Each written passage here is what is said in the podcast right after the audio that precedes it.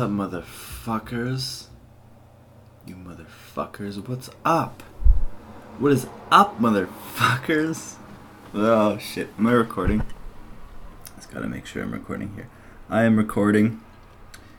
Um, hello again. The podcast that I that Todd just put up, not of him and Nabe, which I'm gonna listen to after this, even though it's 12:49 a.m. Um, Aquarius, full moon in Aquarius, by the way. It's a very powerful energy. I'll get to that later. Um, the Joey's Back one was recorded actually quite some time ago. It could have been, I don't know, a month ago or something like that. So, I mean, I thought I was back then. I'm really fucking back right now. I'm in one of those moods where uh, there's sometimes uh, you just get back into the groove of doing good things to your body, yoga and exercise, and eating healthy, and then you tap into some crazy outside energy, which, you know, I might have to start ranting about eventually. Because, f- seriously, seriously, if you're listening to this right now, there is some kind of uh, outside energy that you can tap into creatively. And uh, and and if you're in the groove it flows fucking right through you. And for me personally like just in the past week and even like before Todd's wedding and everything it was like I had to um, I had to sketch little pictures and draw write i had to skate i had to exercise i had to like um, i just had to like express i don't know let shit flow out of me. And i swear um, the healthier you are the more able um, it can flow through you. I mean there's some outside force. And it could be that um, i don't remember it being this powerful growing up. I mean, making videos and being really stubborn about um, that's a whole other thing actually. Just making making skate videos. Um, you would think that those previously like old videos and edits and things like that would flow out of you. But no, that was just kind of following something that kind of was intuitive and instinctive. But now I, I feel things deeply. It could be because I'm healthier, healthier, and I have to do them. Like today, this is almost a companion piece to um, Park Sketches Volume 10. Just take a sip. I got my chartreuse. This is for Dana and Todd. Mmm. What a fantastic drink. If you ever get a chance to buy a bottle of chartreuse, put on some ice or you can do it in shots. It's a beautiful drunk. It's very clear. Um, we drank. Um, I bought two bottles for Todd's wedding, and uh, we drank some before the wedding, and it was very memorable. Uh, yeah, I, I love Todd and Dana are like my chartreuse drinking buddies, so this is for you guys. I got lost there. Um, what the fuck was I talking about? Chartreuse. I got my chartreuse. It's like um, the ladies' man. I got my cavatier. It'd be awesome if um, eventually we can take phone calls. there is this uh, there is this cable access thing uh, where people could call into Santa Claus on Cable 10 in Kamloops. So Cable 10 was like the local channel um, where there were some good shows. There was Euphoria Emporium, which profoundly influenced my whole life, and uh, especially How to Be Unpopular and Okay Buddy and Cirque du Soleil. If I hadn't seen Euphoria Emporium, if you're ever over at my house, ask me to watch some Euphoria Emporium, or you can look it up. Um, and there was also a metal show called All the Rage. These two like headbanger dudes that had like a different green screen background, and they would play metal videos. I've been trying to search for footage of it because that show was fucking awesome. Anyways, every Christmas time they would have Santa Claus live on cable 10 and you could phone in and it was really easy to get past the screening process so you could just watch it and it would be like hi oh hi what's your name young boy my name's tommy oh tommy what would you what would you like for christmas i want you to suck my fucking dick and then the click sound of the phone and uh uh, fuck. It was just so funny. Like, just dumb high school kids saying dumb shit. Which actually segues me into something that I've wanted to talk about for quite some time. And I don't think I've talked about this.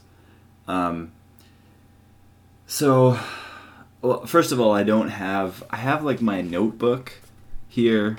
Um, it's a smaller journal it's actually one that um, my ex girlfriend bought bought for me before I went to Europe with Todd for and my sister or my sister was down there. We met her there um, during Better Than Baseball era, and it was like this small, compact journal. I, I use three different kinds of journals. I use um, the original, I think it's called the Da Vinci. It's like the crime scene notepad I always have one of those on hand that you can take portably, which is very important. Um, I also use my iPhone to enter in notes, and then there's like this medium size that I just don't use enough because um, I either have the big journal or the little journal. So it's this old one that Jenna got for me, and um, I, I didn't want to buy a new journal, so I realized there was there was a lot of space left to fill, and I took this thing camping with me and spilled water, and it's got like it's all warped and shit. But I have a bunch of really good notes in here. It's just they're hard to read. Um, so to bring it back to the Santa thing and and high school kids, um, we had a really fucking intense conversation on the way up to uh, Todd's wedding. Um, we had uh, it was actually pretty fun on the way up. We were getting ready doing the like tux thing, which was surreal in itself because I've done so much filming of weddings and editing of weddings, and to be there with your your best friends, people who you're so close to, and you're putting on these suits, and your best friends going to get married, which, by the way, um, just before Todd walked, um, just before we all walked like across this beautiful field on this ski hill, it's really hard to explain. I can see it in my head and probably people who are listening to this knows what it looks like. It was this green, beautiful, small ski hill, like it looked almost alpinish with big trees, and we had to walk across this large field, and uh, the nervousness hit us because it was like everyone had gathered at this one point, and it was kind of like further away, um, the aisle walk area, and then uh, Todd just dropped a "We out here," and uh, we laughed really hard. It took the edge off because we were definitely out there, and a lot of our friends were out there too. I just had a big shit-eating grin on my face when I was. Uh, I had Shelby on um, Carly's friend Shelby on my arm, and then I just like I saw Brian and Josh and Leon and Randy and Riley and my girlfriend Dana's girlfriend Rant. Like it was there was a lot of love in the air. But I fucking digress, which I'm probably going to numerous, numerous times. Um, to wrap it back around, thankfully my memory's good. I don't smoke much weed at all, so I actually can bring it back around. Um, the high school thing. So we are having this crazy fucking conversation that I actually recorded by accident because um, we were drinking on the way up. I recorded it on the camera, and eventually I'll I might post that with an introduction um, and the short version of this conversation was about how our generation, and I've talked to many people about this exact topic, many people around our age. I'm talking maybe mm, people that are like 27 to 31 ish, like that age range. Um, I found that there's a big difference between, and I know you're like, how can I follow this? But I found there's a big difference between people who were born in 1980 um, and 1980. People born from 1982, 83, 84 are, have this um, very special way of looking at the world. Whereas people in 80, I've found, are more cynical and um, don't believe in as much. They struggle a little bit more with their creativity in themselves, and it's fucking true. 81s is like bridges the gap between the 80s and the 82s. Um, I have a lot of brilliant friends that I connect with more, but I found like um, my last girlfriend was in 1980, and um, I have some friends who were born in 1980, and also my sister. Like, I, I just find there's some things that are very hard to um, communicate on. Like, they're almost more cynical and we're more open. Hmm. I digress from digressing, from digressing, but um, essentially, such a my business partner always says that. It's like um, essentially what we want to do is, but the conversation was um, our generation, like I said, um, people who are yeah 27 ish to 31 ish, maybe maybe 30. We have such a great responsibility to the generation in front of us, um, because we are very, very, very special uh, people who are on planet Earth.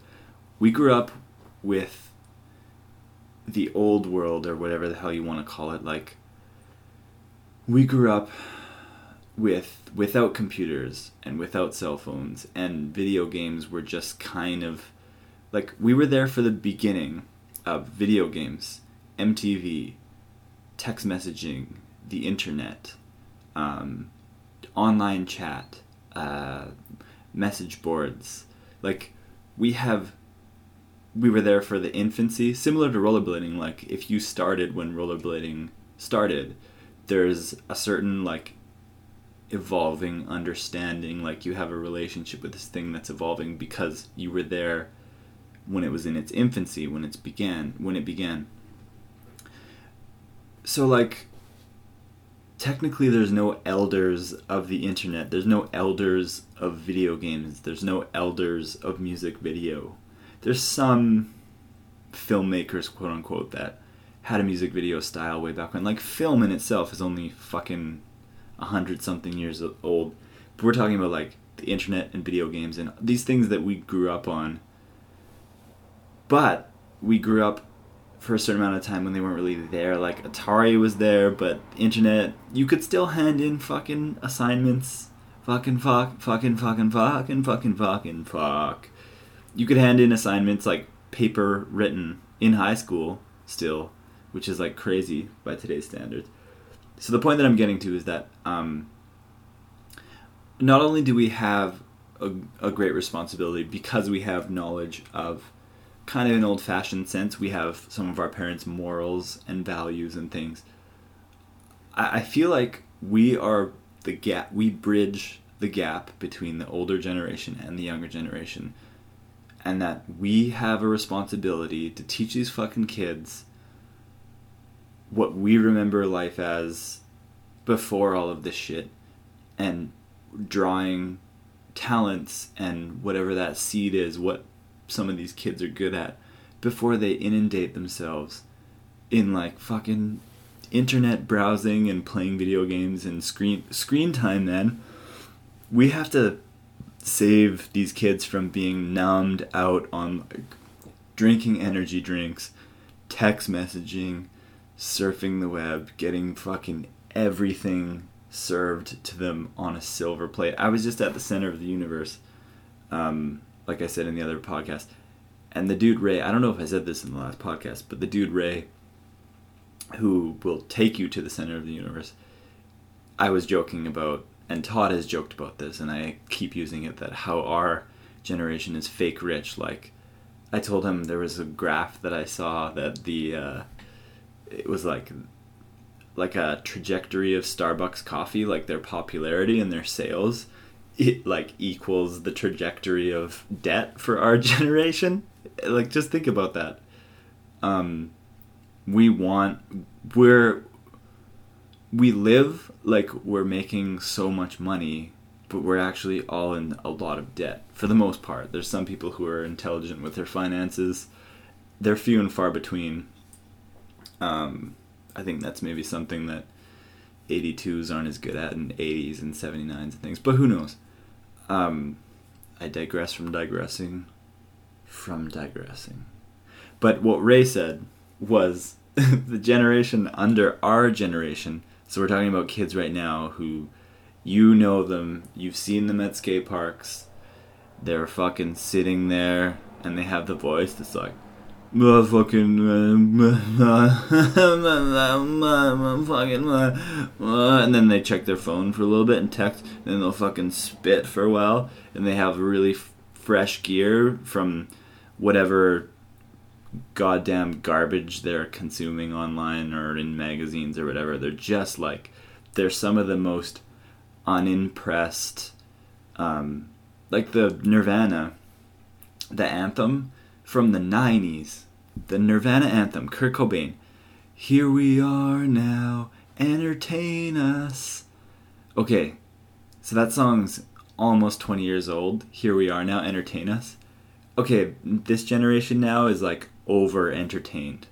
They get whatever they want at the click of a button.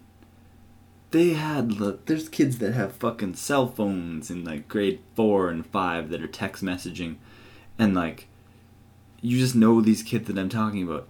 And Ray was like, these kids are gonna want thirty dollars an hour to do nothing and have everything. And I was like, that put this shit in perspective for me. And don't get me wrong, some a lot of these kids, a lot of these kids are they have very very special gifts.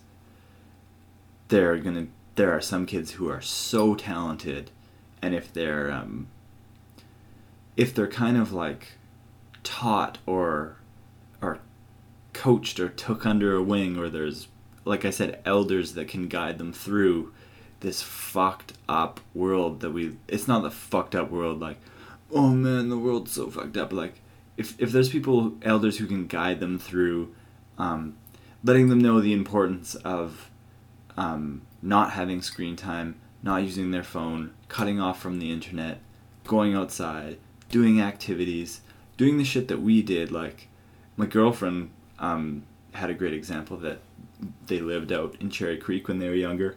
She said when they were young, they would spend hours playing by the creek. Okay, when you're really young, that's something that you do. She was talking about like I don't know, grade four, five, six, or whatever, like they would spend hours playing by a creek and like developing your fucking imagination. Like, our imagination is one of the most important tools because that's how I open this podcast. If I'm disconnecting from technology, if I'm doing things that I love, if I'm exercising and doing yoga and going skating and journaling and drawing and um, listening to music and getting enough sleep, eating healthy. I don't know if I said that one. You get rewarded and you're developing your imagination. You're you're connecting with that sense of self. These kids, they don't. If we can teach them that early on, like if someone could have taught me that, I don't know if it's just you have to go through the process of being a stupid teenager that thinks you know everything. But this is the thing that I'm getting to. This is a long rant, and I don't even know if you're following me anymore. Um, but when we were teenagers, we were excited about um, ordering a skate video and watching it over and over again. And um, we were still fairly polite. Obviously, many we would have little shit moments and things like that, but I feel like we had respect for each other as friends. There would obviously be like the joking, poking fun or whatever, but but we did not have that voice, man. That fucking voice that I hear. I was at um Paul Lake the other day, and Lacey made fun of me because there was like this crew of younger teenagers that were within my ear distance, and all I could hear like j- was just muffled like "Mm, fucking fucking fucking and all fucking uh, fucking and I was like she had to she wanted to move too because we were in like a area with lots of kids and it was annoying but like I didn't have that fucking I didn't have that voice when I was that age. I did not have that voice. This generation of kids like I said there's some very talented ones um, and there's some that haven't even discovered their talent. But like I'm talking about maybe like the eight the um, 14 to early 20 year olds right now. Like they are some of the most vapid unimpressed nothing could get them excited. Like i'm just gonna fucking sit here and check my phone and and be wearing these really nice clothes that just make me look so good and i'm the girls are gonna have a voice like this and the guys are gonna have like a fucking voice like this. We need to help these kids. Me personally, what I want to do to help these kids is, uh, and I'm gonna work on it. I don't know how I can do this. Is I want to start um, a film program in Kamloops. Uh, hopefully funded. I haven't even sent the email or anything, but I want to teach um, film, video, whatever, to some of these kids, and and um, they have these devices. They have iPhones. They have cameras and stuff. If I could teach them how to maybe communicate some of the things that they're feeling that um, they don't express, because they got. I mean, for all of the text messaging and the the internet use and Facebook and not being impressed and getting everything all the time, they must have some valuable outlooks that is that that are different from mine or yours. And um, if I can teach film in Kamloops, that'll be my contribution. So, what is your contribution going to be to this next generation? Because they fucking need us. They are they fucking need us so bad. And not only do they need us, but their parents can only help so much. Um, because when you're at that age, you kind of reject your parents and their ideas, unless you have really fucking cool parents. They need objective sources that aren't their friends, that aren't their parents, um, that aren't their teachers, because there are some teachers around our age, but, but we can be teachers that that um, can relate to them and can talk to them. And at the same time we have we have lived on the planet in a different time than them and some of our ideas have value. And then in return a lot of their ideas have value because like i said they're they're going to be a fucking gifted generation but they're just being inundated with um, how fast the world is and how uh, like we're overstimulated man this world is goes way too quick and lately I've just been very, very rewarded with slowing down. Oh my god, I was ranting for how long? I hope you're still with me. I was ranting for like 20 minutes or whatever. Um, but I'll segue now into. Um, well, first of all, I want to talk about Remz we say Remz as the UFS version, right? When Remedies was the non UFS version. I'm surprised that Remz aren't the most popular, the most used skate, especially cuffless. And it could just be my own style, but that skate was 20 years ahead of its time. It's still far ahead of its time. Although the materials used on it aren't perfect, the actual concept of the REM skate and the Remedy skate is so much better than every other rollerblade on the market. And I'm not talking about rollerblading. I'm talking about like moving your ankles, moving your feet, using your body for a way to attach wheels to your feet. Remz are the most expressive skate that you can get. Um, and I love, just to let you know, I think each skate that I've tried, I've tried a lot of the skates on the market, except for Carbon 2s, which there's something about those skates that um, I really want to try them still, but there's something that looks twitchy about them, which I don't think a, a skate should be, but I gotta try them. Um, if you could combine some of the design principles and the feeling of a Xsjado skate, which is so cartoony over the top, but um, functional and light and um, responsive, with that like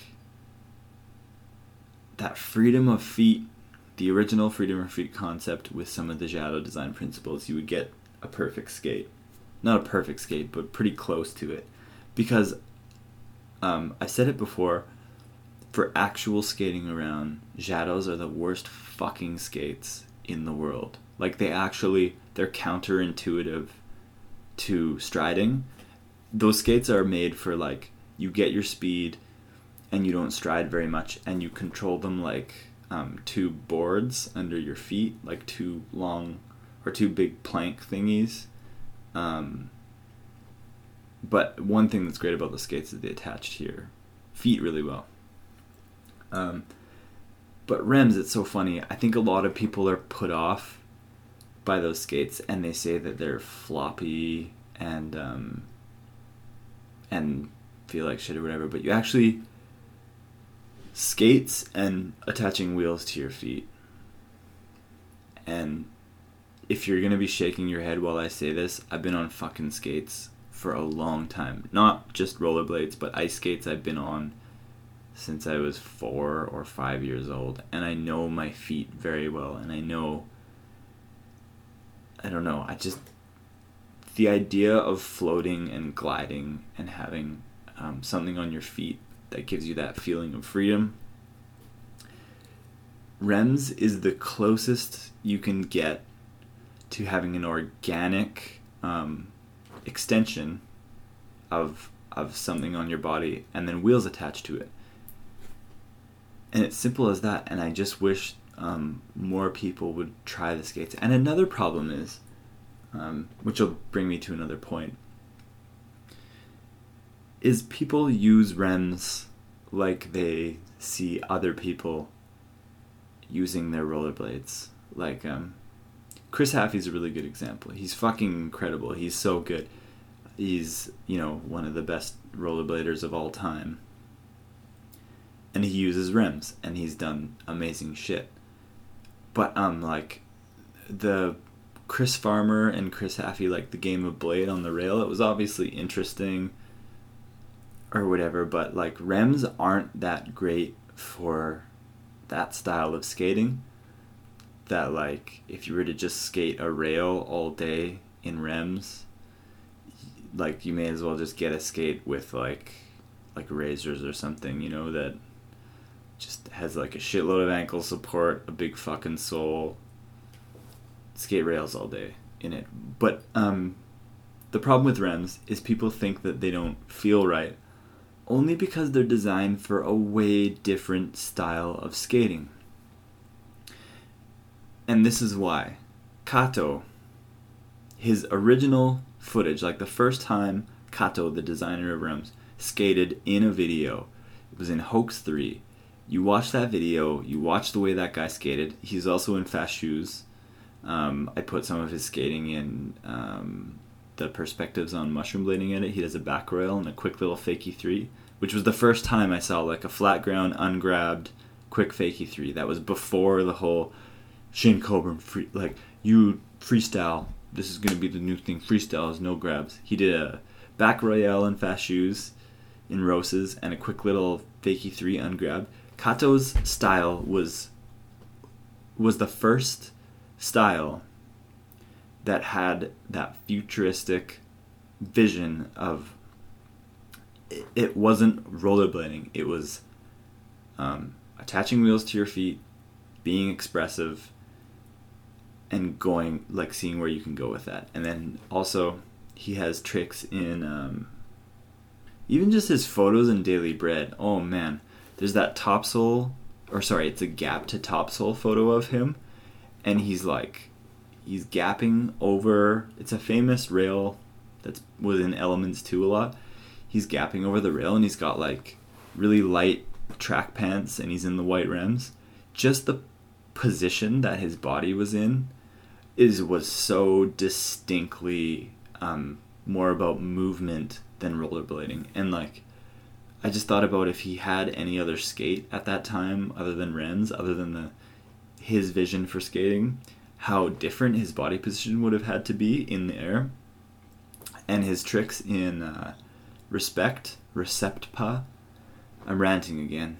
It's one of those nights. He does a um, he does a late 180 over a natural launch, the one that um, Matt Mance does the 720 and in Transcendent gets his foot run over. He does Kato does a 180 over that thing and like pokes his toes out, and you can't do that in other skates. You just can't. And then the other trick, same thing. Like he's got light, he's got like track pants that just look so comfy and light to skate in. If you ever if you haven't tried skating in track pants, it's like a beautiful feeling. I'm talking about just like plain black, like not nothing with stripes or nothing too crazy. I think Josh Petty skated in snowboard pants in my daily routine and a backpack. And it was hilarious. But um he has like a long way 360 over a hip at the Esco Park. And then Bo great editing in that video. Bo um Bo has a great understanding of the nuances of distinctly rollerblading style. That um, the thing that separates us from other activities is that attaching wheels to your feet, when done right, although there is no right, can you can get into certain body positions that I don't think you you could get into in any other way. Although Mm, shit, I should have had show notes here. Um, although it can be argued. No, never mind. Uh, distinctly, like when rollerblading, when that trick, like just. It's like hearing a good song on the radio. When you see a good trick in a video that really registers with you, it's because there is something very distinct that you can do on rollerblades, a very distinct movement that you can't do. Frankie Morales is a great example um, that shit that he does, like, he is a fucking rollerblader. Like, I can't imagine any other activity or sport that would have that he would able to have that style in. I really can't. Like skiing, no. Snowboarding, no.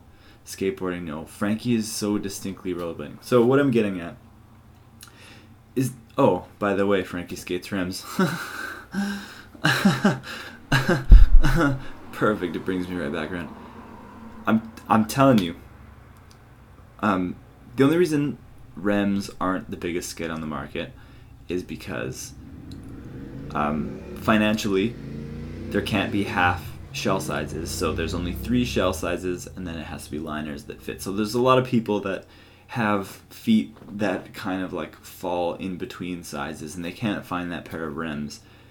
And then another reason is because they're so used to the way, um, like the ski boot feel of rollerblades that um, I don't think they would give them give their feet and their ankles and everything enough time to get used to the skate.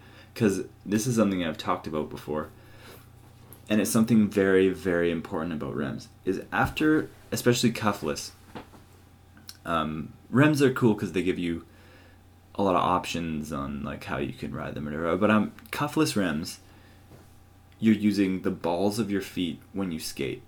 You're you're you're using it's the closest feel that you can get in my opinion to having just wheels attached to your feet a little bit of ankle support, um, and you have a toe point, and you're using really fucking weird muscles in your ankles and that shin muscle um, that you don't use in other skates. And if that feels weird for people,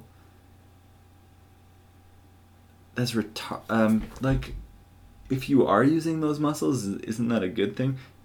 Anyways, I'm really, really going off on a tangent here. Because I've already said, yeah, I'll get to that later. I'll get to that later. What am I going to get to later? That was my. So I, I had the, um, the younger generation rant. That was the Remz rant. I'm hoping, I don't know if I can. I messaged Kato. He's usually. This is another thing about Kato. One, he had a crazy vision for skating and skates. And he did it. He made fucking. He assembled skates by hand with Brian Bell and Brian Jaggers, and you had to trace your foot and say, like, he had a vision and went through with it. And he's been very successful. I want to do a Kato interview. He's all, and what I was getting to is, you can email that guy about your skates. He'll get back to you in a very just honest fashion. Kato is the customer service for Remz. He answers every email. That guy tours so much. He lives it. He's he's there. He's in it. Maximum respect. Boom, pound to Kato. Kato's on the on the um, platform that, in my mind, like Shima and Julio, but Kato's like see Shima and Julio are have worked so hard skating wise, but Kato is almost like higher up in my opinion because he actually um, made a crazy skate that changed my life personally. Because what I was gonna get to is that for this, um, I was talking about like lots of things have been flowing out of me lately. I gotta pee, so I'm gonna pause this in a bit.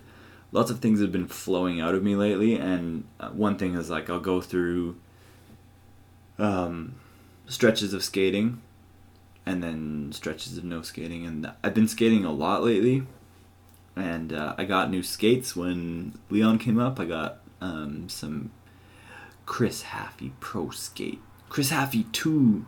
No, I don't know what Chris Haffey skates they are, but um, it was like I had been gone for so or whatever my my soul my skating soul was. It was on vacation for the longest time because and don't get me wrong, those K2 skates were really good for uh, very specific styles of skating.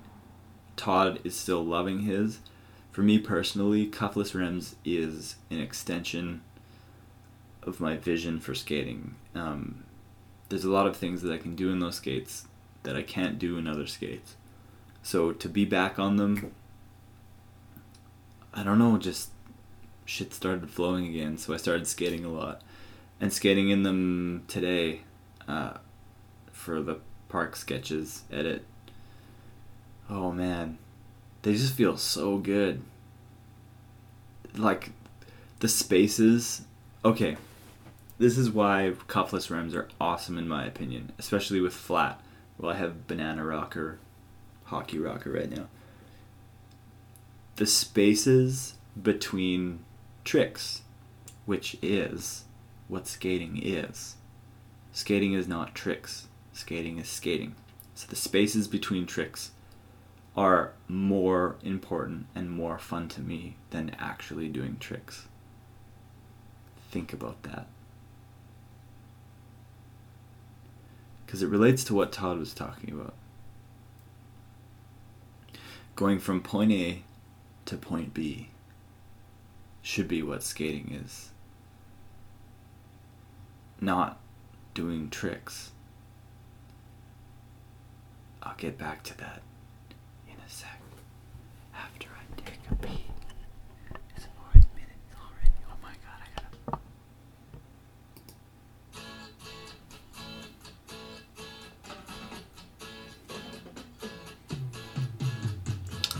dun, dun. Dun, dun, dun. A very good friend of mine told me the other day. Don't know that part. Said to be true.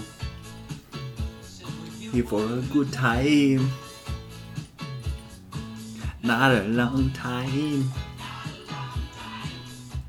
So have a good time. The sun can shine every day.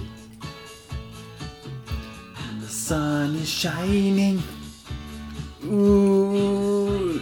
Oh, this rainy city. The sun is shining. Ooh, isn't it a pity? Pity. And every year. Share the tears. I am back. Um, mm, I just realized this may be the first official podcast where I'm slightly drunk. Not a lot, but I'm so high on life. Like I was so high on life before I had the chartreuse, but I did just crack a, a large beer, a peach cream ale, 650 milliliters, 5% alcohol. I also have water. Don't worry, I'm hydrating because you can't forget to hydrate. Um, I've collected myself a little bit, so there is the more ranty earlier part. I feel though, at any time you can go off on any tangent, there's a lot of value in it. You know, there's a value in tangents, any kind of tangents. There's a value. Let me just check the compression on this thing here. Oh, oh.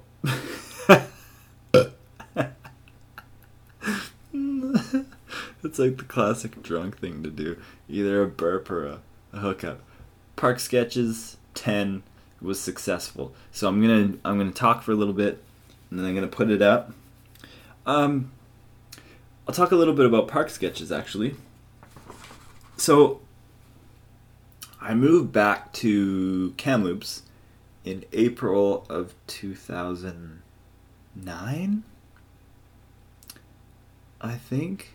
And that began a massive fucking journey, which is another story in itself.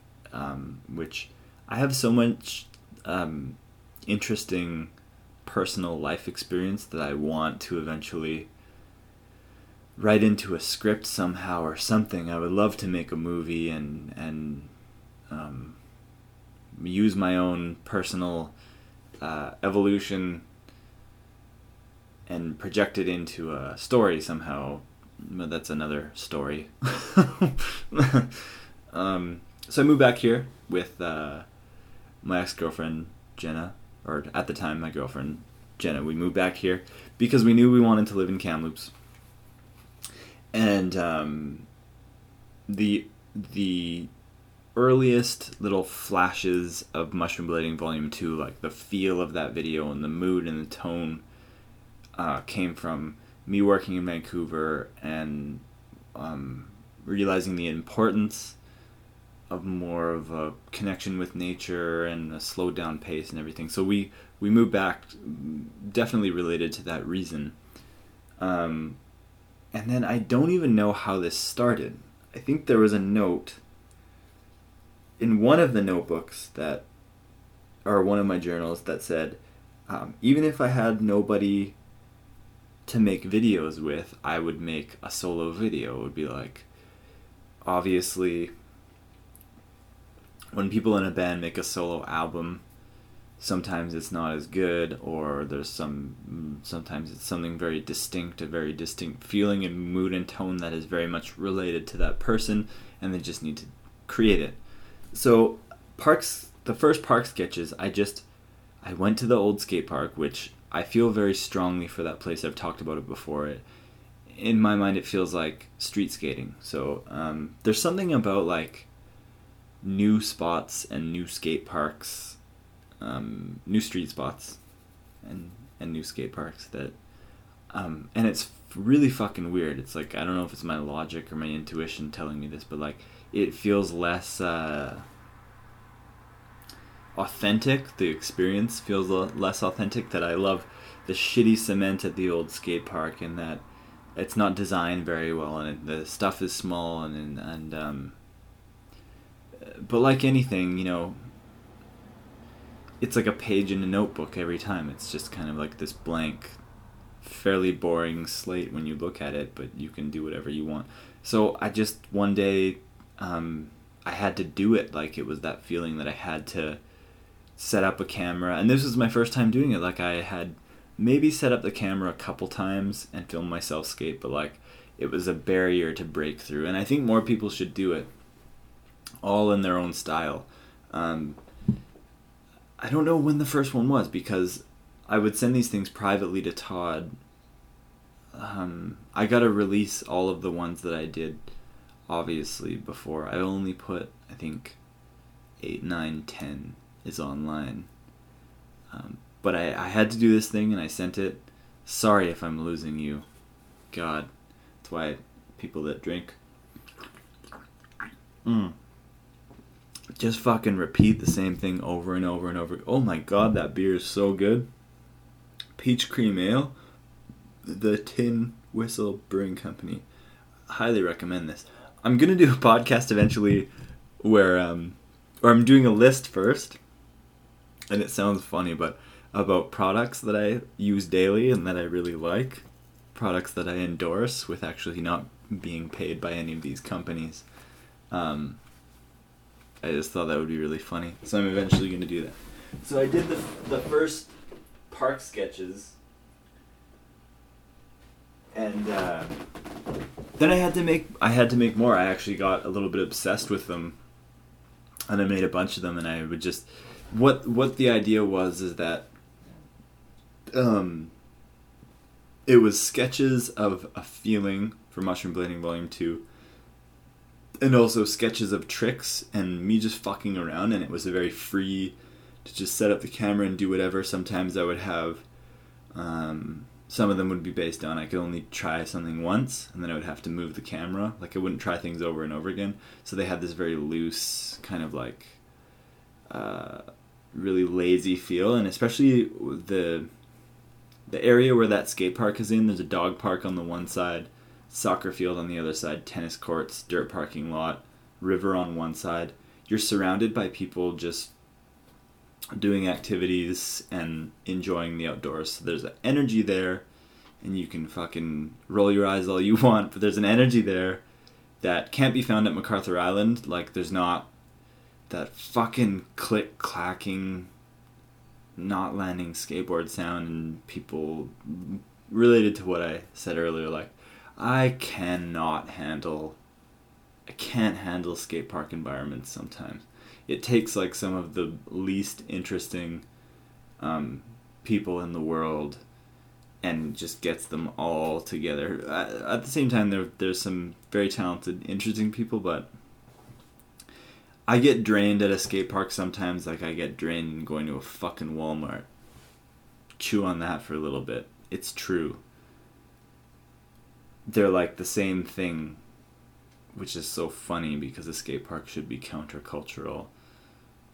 And but if it drains me like a Walmart drains me, anyways. Um, so the idea was to just do weird tricks, do weird skating, send it to Todd uh, to inspire him or make him think of tricks or create a dialogue. Um, so now I just I filmed the tenth one today. It's many years later, and they've evolved somehow. I'll click on this one and see if I properly compressed. Um, and then the idea was not to make them public, and then I there was just this one that I wanted to make public because it.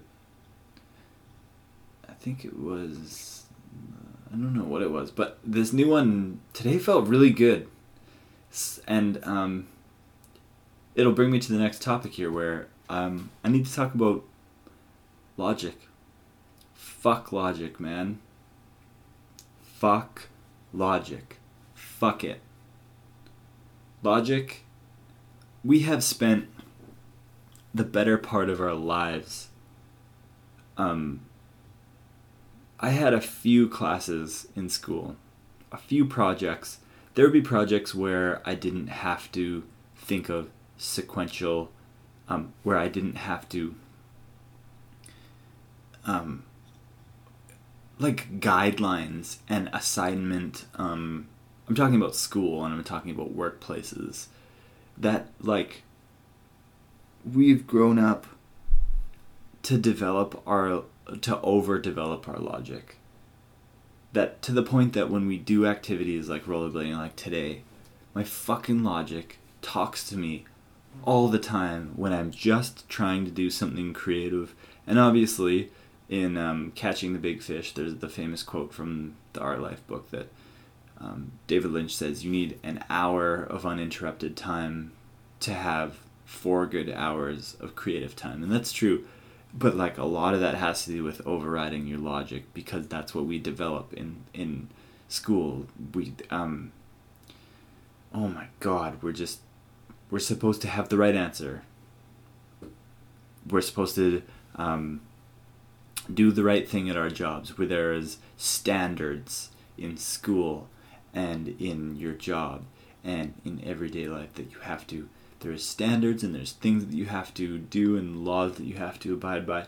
And so I go to a skate park where there is no teacher and no coach and no friends and nobody nobody's watching me, nobody's marking me. And I'm doing things. And in the back of my mind it was like, "Oh man, that was no that fucking sucked." That was no good. And then like I, and then um this is where like the the younger generation thing comes through like I start seeing images of skating that I've seen and I'm comparing myself to skating that I've seen and it's just this big fucking mind fuck. And in my world, especially when I'm just trying to film one of these park sketches thing, I want it to be so far from any ego and logic and I want it to be intuitive, come from a deep place, put the camera down, like quickly slap it down.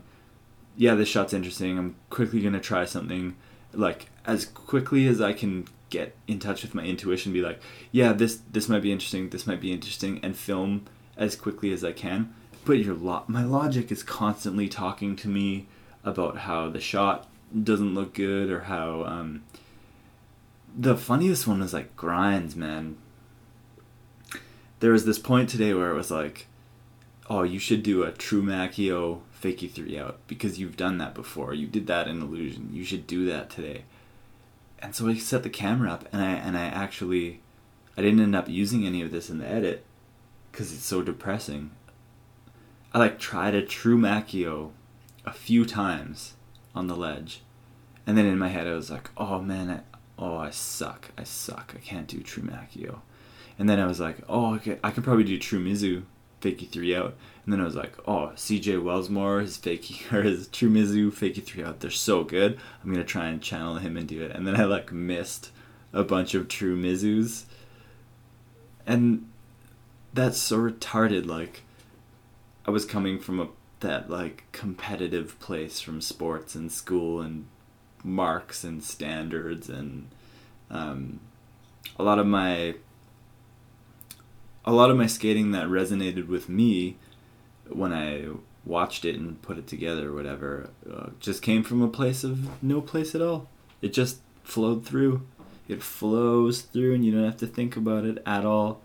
The less that you can think about what you're doing in in creativity, um, you just have to know that it comes from a place that is much deeper than um, what you think you know because that's your logic. What you think you know. Because, like Todd said, you don't know fucking anything. We don't know anything at all. We know nothing. I hope I'm still recording here. I feel like that rant was good. Oh yeah, we're still recording. 55 minutes. Um, I knew it's gonna be a late one. It's 1:51 a.m. Probably gonna listen to Todd and Abe's podcast. Um. So to just close that, if you're listening, which you are, Uh, um, oh, I gotta tell you something cool after this. It's totally a drunk thing. What was it? Um, so it it brings it back to the start of the podcast. The more you can go inside of yourself, I'm not talking about taking your penis and stuffing it up your ass. I gotta stop laughing at my own jokes. um, the more you can go inside of yourself, meditation, um, yoga, meditation, yoga, exercise, journaling, drawing, skating by yourself, um, quiet time, spending time in nature, going for walks, listening to music. There's a lot of things that you can do. If you can do these things regularly, you'll develop your intuition, you'll develop your connection to that special thing I was talking about. That thing that has been numbed as we um, schools and jobs and things like that are designed to uh, to kind of um, numb that thing.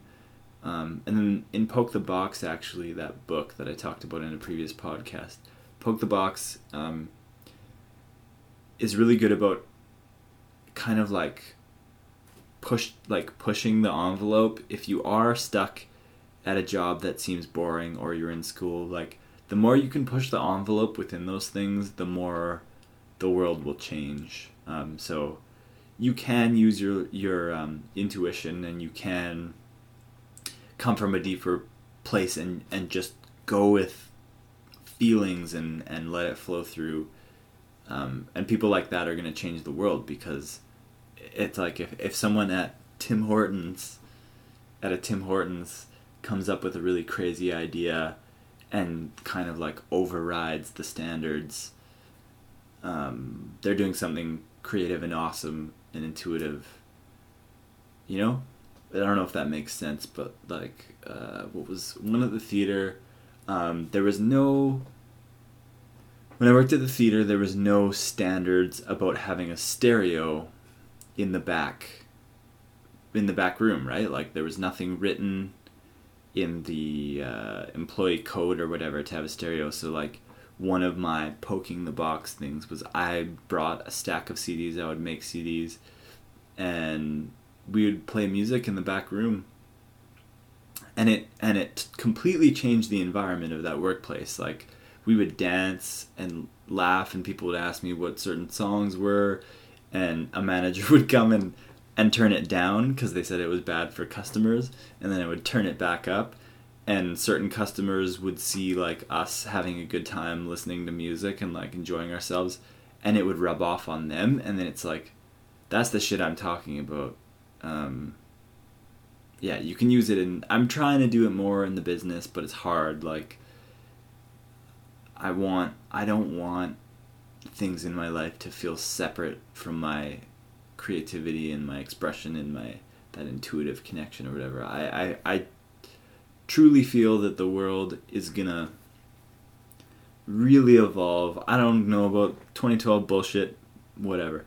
I fucking feel so deeply that we are evolving as human beings into something that is going to save the planet, but the world is changing, is going to change drastically because of these weird things that I'm feeling personally in terms of creativity and getting in touch with things that normally I would, I, not that I wouldn't believe in, but um, I got a story. And um, fuck, I'll just say it. So I Mason and I or I I had a my ankle was wrecked. I told that story. My ankle was fucking wrecked. Um and it was like a month after my fourth degree ankle sprain. Um I do believe that sometimes you're you're physically forced out of your zone of over identification that Um, I don't think I, my relationship to rollerblading and, and filming it and and everything was healthy and um, there was definitely something dark, really deep within me that was forced out by an ankle injury. So um, I had a plan with Mason one day to um, get up early and take mushrooms, magic mushrooms, and go to the skate park. And this was life changing for me. This was life changing. I took these mushrooms and uh, I thought my ankle would be okay for skating. I was so wrong. I tried to do like a soul grind on the little ledge and just got a sharp pain. And then I just I had a really bad trip because I realized I had nothing else. Like I had um, my my girlfriend was a was an area of strength and music I remember would have been and my my sister I was really happy to see her that day and my family um, nature was one but like I hadn't connected to that side of myself yet and then um, as weird as this sounds I remember like I couldn't I just could not get into it and I was high on mushrooms like they were working um, I was watching Mason skate and like I just realized like I was filming someone else. I wasn't into it. I hadn't been working on myself personally. And then we were walking through the parking lot because I realized like I just couldn't do it anymore and I just wasn't into it and my ankle hurt. And I looked at Mason and I and I saw like saw like a dark cloud or um, I saw something that is like really difficult to explain and think whatever you want to think. I don't know if you've taken mushrooms or not, but um, that was my first introduction to um, some outside thing that guides you and can give you information if you're willing to uh, if you're going to be receptive to it and at that point i was because i was I don't know if it's like okay, you can call it yeah, you can call it it that. Um, so it you're at a concert and the band comes out and you feel it and the whole crowd feels it, right? That's a really good example. Um, there's one of those nights that uh, just everything goes really well and you're with good friends and good people and uh, the weather is good and the music's good and the atmosphere is good and you feel it. Um, you're sitting on a chair, staring at a lake, listening to music, and you feel it. Um, you get a hug from someone, you feel it. Um, you're with someone you love and you feel it. Um, and then it also can show you the dark side of life. You're you're you're at somewhere where you're like, fuck this place, man. I don't I don't like I don't like the feeling of this place. You feel it then too. So um, some people call it God. Some people call it the unified field. Some people call it energy. Um, what I was getting to is that I felt it, and it showed me everything that was wrong with my life, and I, and I'm not going to call it God or Jesus because I don't. That's not the right thing. But there is um. There is a thing that if you want to tune into it will tell you things and help you in your life.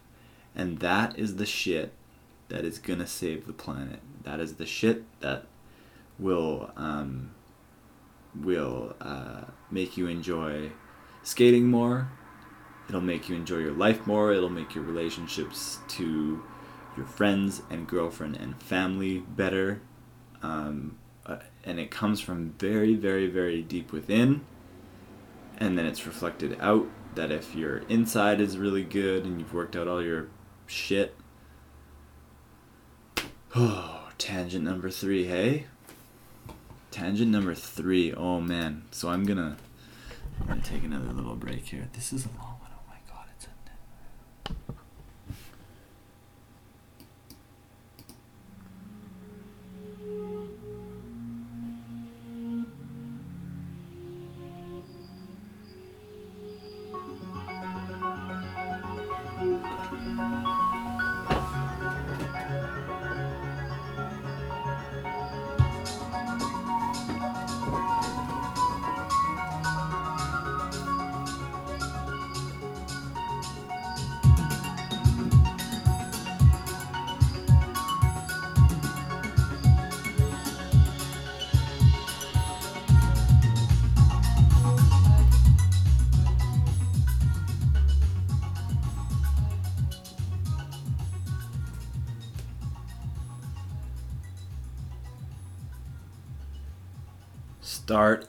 anywhere. Start anywhere. Start now. Go. What the fuck are you waiting for? Seriously. What are you waiting for? Start. Go do something. What are you waiting for? Why are you doing the same shit that you always do? Why don't you just do what you want to do? Within reason you still have to have a structured life. But seriously, you have a lot of time to do whatever you want to do. Fucking do it. Seriously. Oh, man. I'm hard on myself for not doing everything that I want to do, but I feel like I'm doing a better job at doing what I want to do. Sounded like a Todd quote. Um, I want to talk about uh, someone who I didn't even realize is fucking amazing. Um, and it'll just be a short little blip here, but I need to talk about Derek Swaim. Um, there is a skateboarder at the Kamloops skate park named Derek Swaim. There's two, um, probably bigger name. There's a few bigger name skateboarders that came that come from Kamloops. Bigger names, I think, in Canada, like Derek Swaim might be the equivalent of like a. Um, I don't know if he's like a Richie Eisler or a, he's well he's in a league of his own, but he's probably well known throughout Canada. Um, okay, he I don't I don't go to the like big Kamloops skate park a lot, but Derek Swaim is there every single time I go there. Pretty much. Like 99% of the time I go to that skate park, Derek Swaim is there. Not only is Derek Swaim there, he is skating the park in a new way that I haven't seen before. He's landing pretty much everything.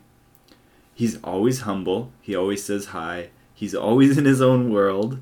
Um, he's always enjoying what he's doing. He's always very focused. Um, he is a huge inspiration. I could never I could never tap that um, the way that his dedication. I could never ever uh, have that for skating because skating for me is um, like a creative burst. Like I said at the start or whatever, it'll flow out and then there just won't be anything there, and then it'll flow out and there won't be anything there.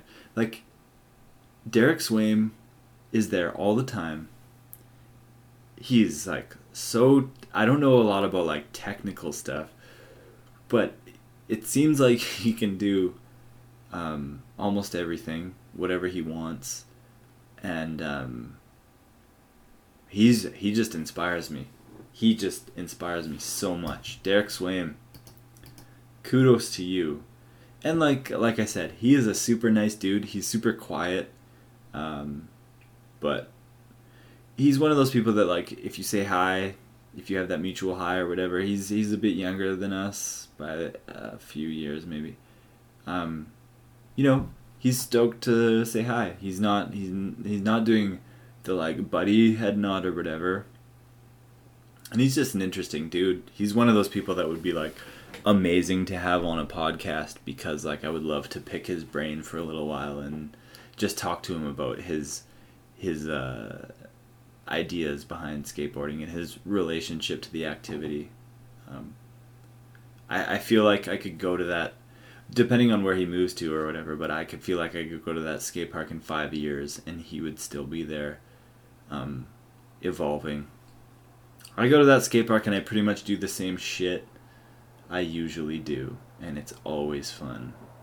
Um, sometimes I'll do. Oh my god. That guy that just sped by at 2:19 a.m. is probably very drunk, and he probably thought he was so awesome as he sped through, until someone fucking dies. Then it's not so cool anymore.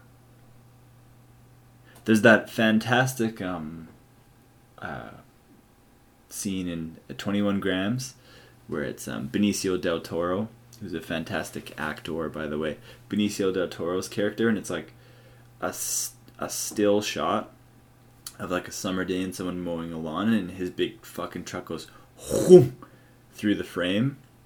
And I think they captured uh, someone getting hit by a car very well. Not that I've been hit by a car, I've seen anyone get hit by a car, but in terms of translating that idea um, into sound and, and visuals, that it, that has always stuck with me. Um, there's a great Harmony Korine quote that I'm not sure if I put on my blog or not.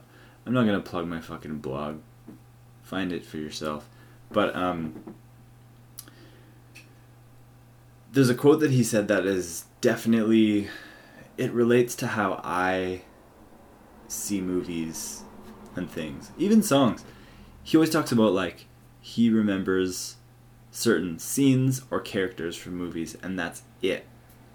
And that's such a great way of thinking of it. Like, if you think of skate videos, there's like there's certain images, there's certain like combinations of sounds and images that just stick with you and they're stuck in your brain and no matter how much shit you consume online or how many shitty movies you watch or shitty songs you hear, shitty things you hear, there will always be like things stamped on your brain from certain movies that somehow those things um, resonated with you on a, on that deep level and they're stuck there. Um, I always think that's a really cool way to approach uh, making things. Is um, if you David Lynch is all about this if you get it from an if you feel it on a deep level and you create it you have that idea like you you would just have a you have fragments of ideas and you go with those. People usually will connect with them. Characters are tough though. That's one thing like eventually i have no idea that world is foreign to me or whatever but like you know how um what was it? Um just recently lacey was reading house of sand and fog. It was a it was like a she she's so smart she buys like she'll buy used books just for really cheap and i like i'll order them on amazon or or get them from chapters for really expensive and she's smart and only spends a little bit on a book it was an oprah book club book called house of sand and fog that got made into a movie anyways when i worked at the theater i saw the last 45 minutes of it and like there was a scene from that movie still stuck in my head. I don't remember anything about the movie. I just remember a very distinct scene, and it was like, "Oh, you're reading that book." There's like, I can't tell you, but I remember in the end, there's this crazy image that is just stuck in my mind of Ben. And then I told her after she finished the book, it was like, "Oh yeah, that part where Ben Kingsley in the movie like uh, duct tapes a bag over his head and commits suicide in a uniform." Like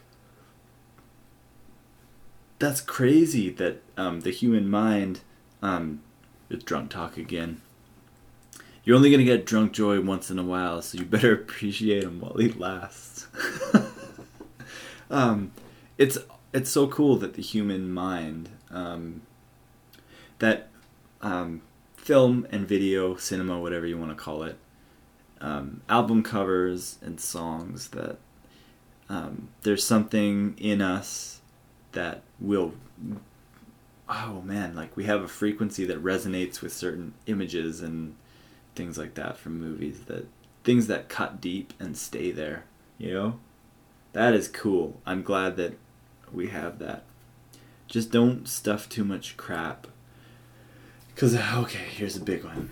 I gotta take a deep breath here. You too. Here, we'll do, we'll do a, like a community deep breath right now.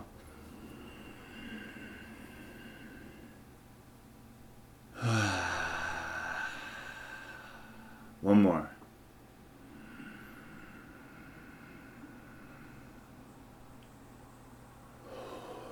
Aquarius moon. Full moon in Aquarius. Apparently it's um there's always a lot of love in the air and um, you indulge in the pleasures of life, which holy shit. And by the way, I forgot to say, I got to touch the fucking Stanley Cup today. Wild. Wild, I know. Uh, we got to film Mark Recchi walking around the hospital with the Stanley Cup, and uh, it was really cool. Um, I'm gonna forget what I was, what tangent I was gonna go on before that. I'll have to remember. I'll get, I'll get there eventually. But um, what really inspired me about today, and um, it has to do with, for me personally, that idea of having kids or um, achieving things in your life.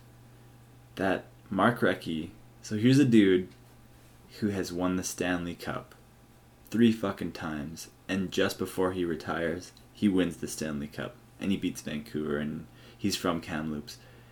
And you're allowed the Stanley Cup for one day, and here he is helping the Royal Inland Hospital Foundation, who we're doing video work for, he grew up in Kamloops. His parents are from here. He retires. He's achieved everything he needs to achieve in his life. He's achieved in terms of his his goals to do with sport, what he's passionate about. He's won the Stanley Cup three times over. And now he's using his life to help other people. It was so fucking inspiring to me like when you've achieved a certain amount in your life, you can go above and beyond the the the little goals, the selfish goals. It's not selfish, but the self goals, and then you can start to help other people, and you can have kids, and you can your your life can evolve into something completely different than what it was before. And I don't know, I thought that was so cool. It was so cool watching him like walk into um, you know, people who were were in a hospital bed, he would walk in with the Stanley Cup and they didn't even know, and um, it was just fucking inspiring. uh, uh, uh, oh. Um,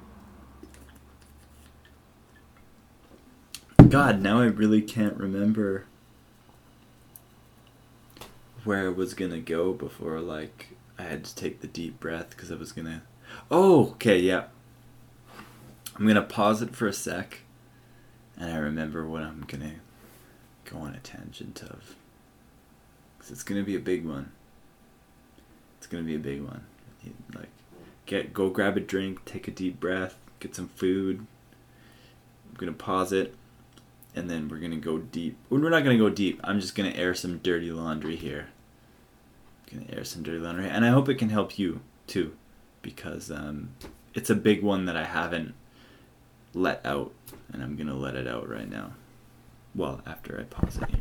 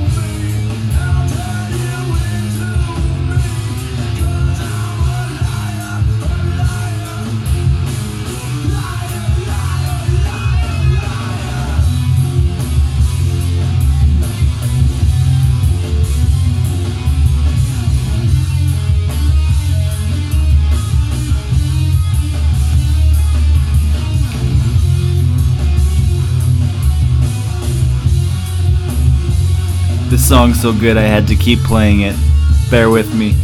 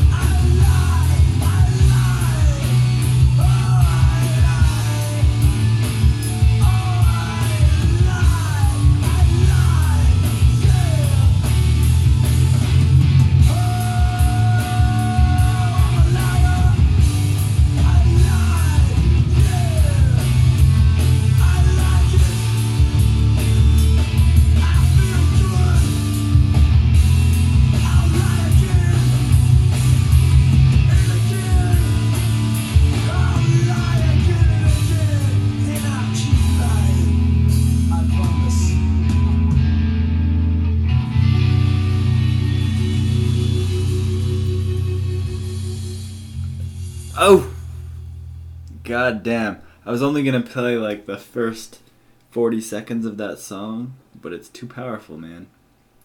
You gotta play that whole song. So, uh, you can skip forward, but Henry Rollins Band, Liar, uh, is perfectly setting me up for what I'm about to talk about. Um, I am very passionate about skating, rollerblading, aggressive skating, whatever the fuck you want to call it. Doesn't matter to me. I grew up watching videos. Um, I bought every video pretty much. Um, even when I didn't want to buy videos, I still bought videos. I bought all the magazines. I bought all the clothing. I bought a lot of skates. I bought a lot of wheels. I bought a lot of frames. I went on many trips. I watched a lot of edits. I went on a lot of message boards. I talked about it a lot. I thought about it a lot. I still do. Um, but I just have to say, fuck rollerblading, man. Fuck it. Fuck all of those videos that I watch for the most part. There's some that are still good. Um, I, you know what? Like, okay, I'm gonna take a deep breath.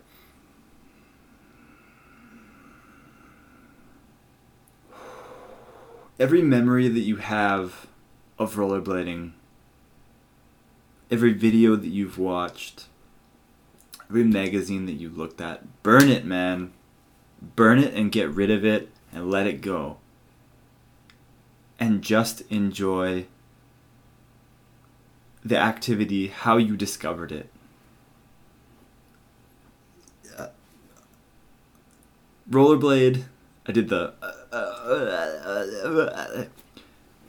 when you put on a pair of skates, don't think about whatever video you grew up watching or something in a magazine. Like, there's like a few things that you can take from rollerblading and from its history. This is like um, something that's very important that I've discovered personally that I want to share with everyone is um, I always talk about over over identification, over identifying with something, is that I I believed so strongly in rollerblading and I support I bought all of the videos and I supported the industry quote unquote and I bought all the rollerblading clothes and fuck when you wore a Senate shirt it just felt so fucking serious or whatever. We like the entire everything that I grew up on was built on such a false foundation that um like it hurt me to get to this point but like I have to I just want to release and let go of all of that fucking shit. I don't care. I want to get rid of all of my videos. I got rid of all my clothes. I want to have like one pair of skates. Maybe like obviously a pair of rec skates or speed skates or whatever, but like one pair of skates. Not too many skate clothes at all. It's just a bunch of bullshit. Um, the history I'm talking about. Um, there will always be some classic videos and some classic skaters that I will connect with or you will con- connect with or whatever. But in terms of following skating online, um, and and uh, whatever standardized bullshit we follow right now, um, get as far away from it as possible. I don't like we're just that standardized logical thing I was talking about earlier is that um, I'm still so fucked up. I have such a hangover from all of the videos that I've watched. And don't get me wrong, there's very sick stuff. There's a lot of amazingly talented people at rollerblading. But we're stuck in this little box where we copied skateboarding. And you can be mad all you want. Skateboarding will always be harder. It will always be better when you go to a skate park. Yeah i said it. It's really hard to control a skateboard. There's a lot of things that you can do on a skateboard. The fact that rollerblading is still trying to fit in to the same image as skateboarding and BMX is the most retarded thing in the world. And the fact that people are still following it, that should know better, that are older and smarter and should be going in their own directions, which some people are. Um, I have maximum respect for um, anyone who is get getting into rec skating or getting the quote unquote power blade frames. Um, getting back to the roots of rollerblading. Rollerblading is skating around this whole fucking idea of like oh my god like spot selection and um the idea that a video with really good tricks is gonna like save or is is gonna I don't even know what the vision is anymore but like uh, the whole idea of like making some it's the fucking god complex. Todd talked about it. It's a god complex. Um people are hanging on to like some old image of rollerblading like by threads. Um fuck it. Fuck it all. Go do your own thing. Go skate around, come up with new grinds, do the goofiest shit you could possibly just have one favorite skater from whenever and just focus on on that like I don't think people realize how false of a foundation skating was built on and how we're still following that same trajectory. And I say we as in like uh, just a lot of what we see online or whatever like um I'm just to speak for a large part of rollerblading. Rollerblading is so fucking insecure and wants to be skateboarding so bad it wish it tries to be like, oh, oh, yo, man, rolling, you can do like such bigger shit than skateboarding, man. You can like do the, you can jump way more stairs, you can grind way longer rails. Why are we even having that argument? What, like, the fact that that conversation even goes down is retarded, or any hate or animosity towards skateboarding. Because I'm going to admit right now, the chip that I have on my shoulder isn't a chip, it's a gaping hole that I have a massive, massive, massive um, hangover. I've told stories before about um, about like why I'm so I have some insecurities about rollerblading.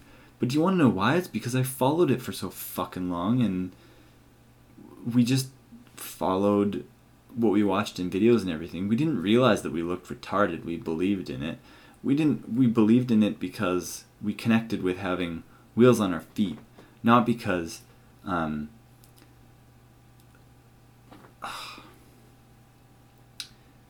we connected with wheels on our feet. We connected. There was something distinct in some of those videos. There was movements and and and personalities and human beings that were into rollerblading that you could connect with and follow. And it was distinct from Chris Edwards, man. That guy was rollerblading. Definitely rollerblading. Like you can go fast on rollerblades, and you can. He was just distinctly rollerblading. Man, I'm just getting too worked up right now. This one will go down in history. I don't remember ranting this much into thin air. but I hope you're with me. I've ranted about this before, but really, you like that the leather squeaking sound in the chair. Really, seriously, stop and think about this. We have been subpar skateboarding. Rollerblading has been following skateboarding's lead for like 20 fucking years. 20 years. Do you don't you think it's time to become something more distinct than that? And I'm going to say it again, and Todd said it. Skateboarding is amazing. BMX is amazing. Do you know how hard it is when you go to a skate park and you actually like watch some of the stuff that people do on skateboards? It's fucking amazing. Do you realize how retarded it looks? That we've been uh, following skateboarding's lead and trying to like fit rollerblading into what we think is the image of rollerblading when actually we're just following skateboarding. It's fucking retarded. It looks so bad a lot of the time. Like a lot of your insecurities when you go to a skate park and you have insecurities because I have them and other people have them and you don't want to admit it that rollerblading is simply not as good as skateboarding in what we think we're supposed to fit into. Does that make any sense? There's insecurities because we've been following their fucking lead for so long. Do you want to know what makes rollerblading awesome? Speed, freedom, doing whatever you want. Is there anything in rollerblading? Oh, oh man. I'm on such a tangent right now.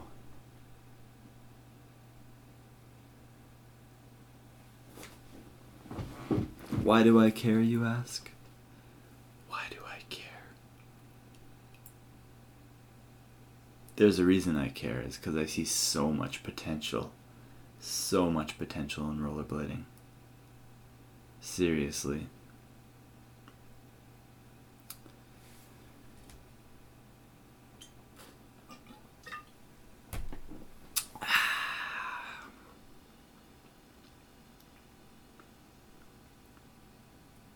People who say, "Oh, I don't care. I just fucking skate." You realize that when you say that, your entire foundation of your vision of skating was mostly built on videos that you grew up on and some original vision that was not even close to your own personal vision. There's some people who do very well for themselves having a distinct vision for their skating, you know? And if you're listening to me right now and think I'm fucking crazy, that's awesome. Because more people should just let it spill out. Spill out. Let it flow through. Fuck rollerblading. Fuck, fuck, fuck, fuck, fuck, fuck, fuck, fuck rollerblading. But at the same time, um, rollerblading is infinite. Love hate. You fall out of love and you fall back in love.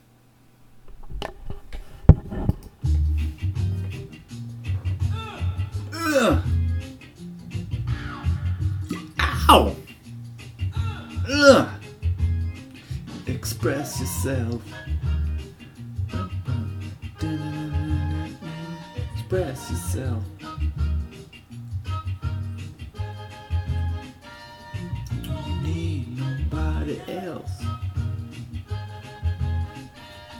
Express yourself.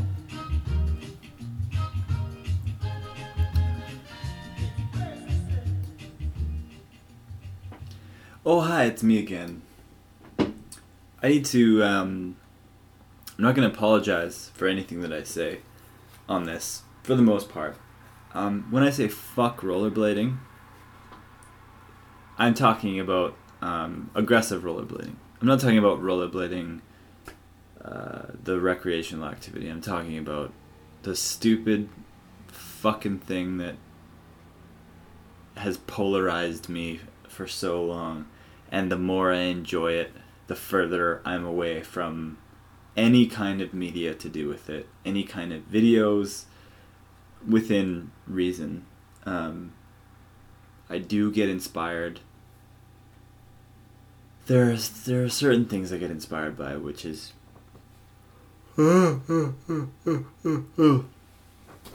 another a whole other podcast, you know.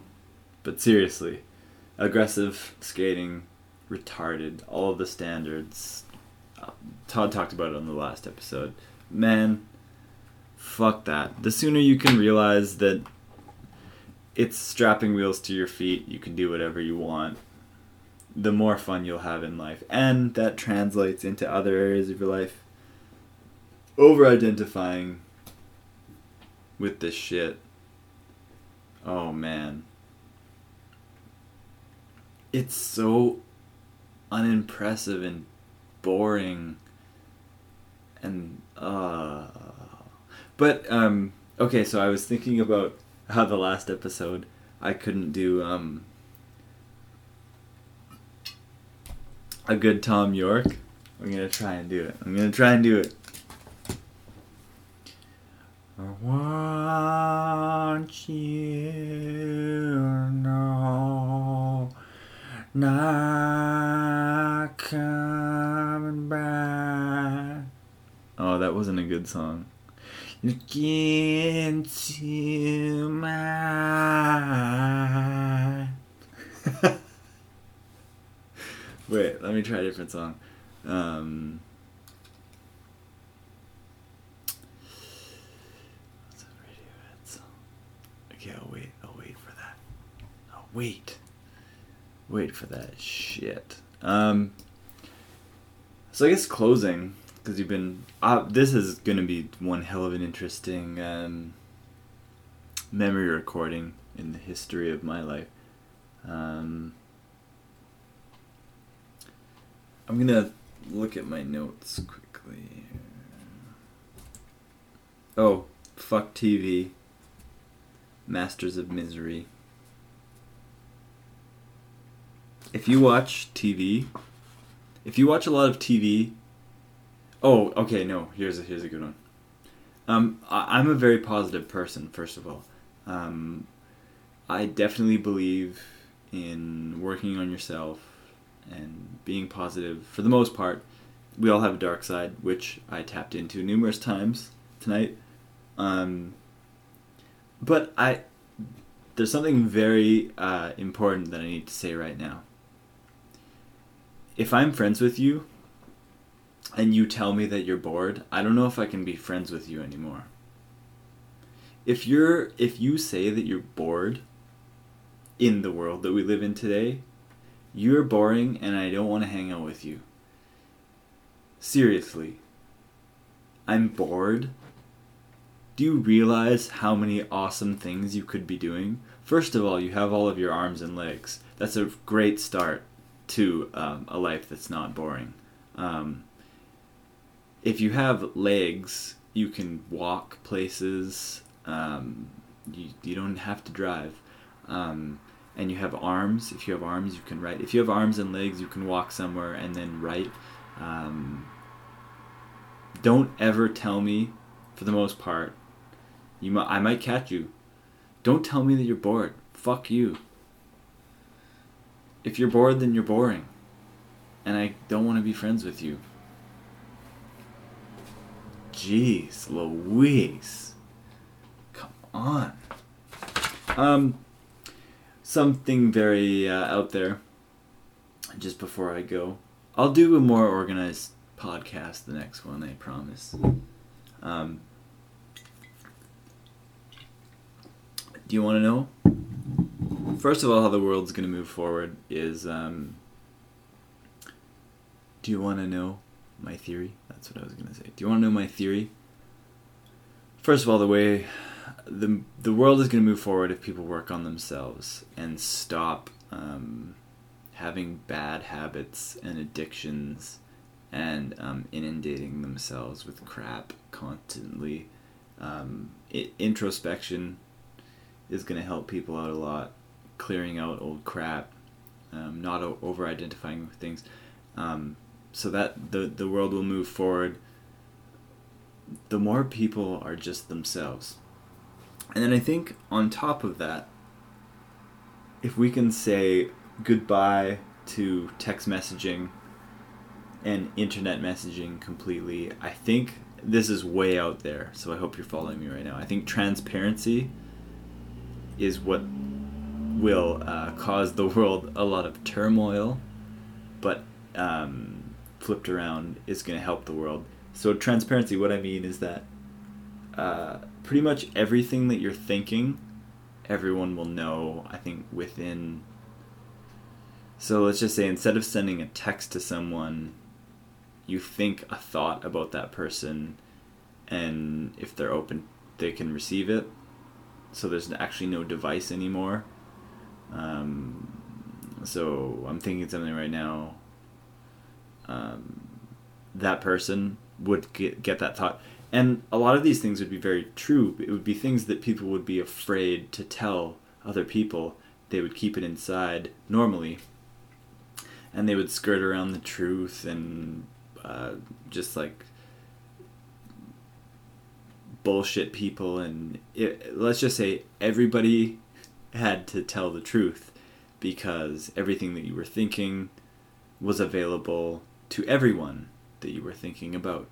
Um, at first, that sounds scary, but I think, I feel that that would uh, really, really, really advance planet Earth forward, and we could get over a lot of this shit. I think on top of that, um, there's certain structures that need to be destroyed on top of that. Um, because I feel like we're we're smart enough as human beings to know that um, television and Hollywood movies and a lot of top 40 music it's all just um, distractions from the important stuff those structures break down there's transparency where we know what each other is thinking. Um, other structures break down where people actually start to eat healthier and start exercising more. We can start we can get somewhere. Um, i'm not going to be one of those people who gets so angry and and is like oh my god the planet is in such turmoil. I just personally know that um, the more we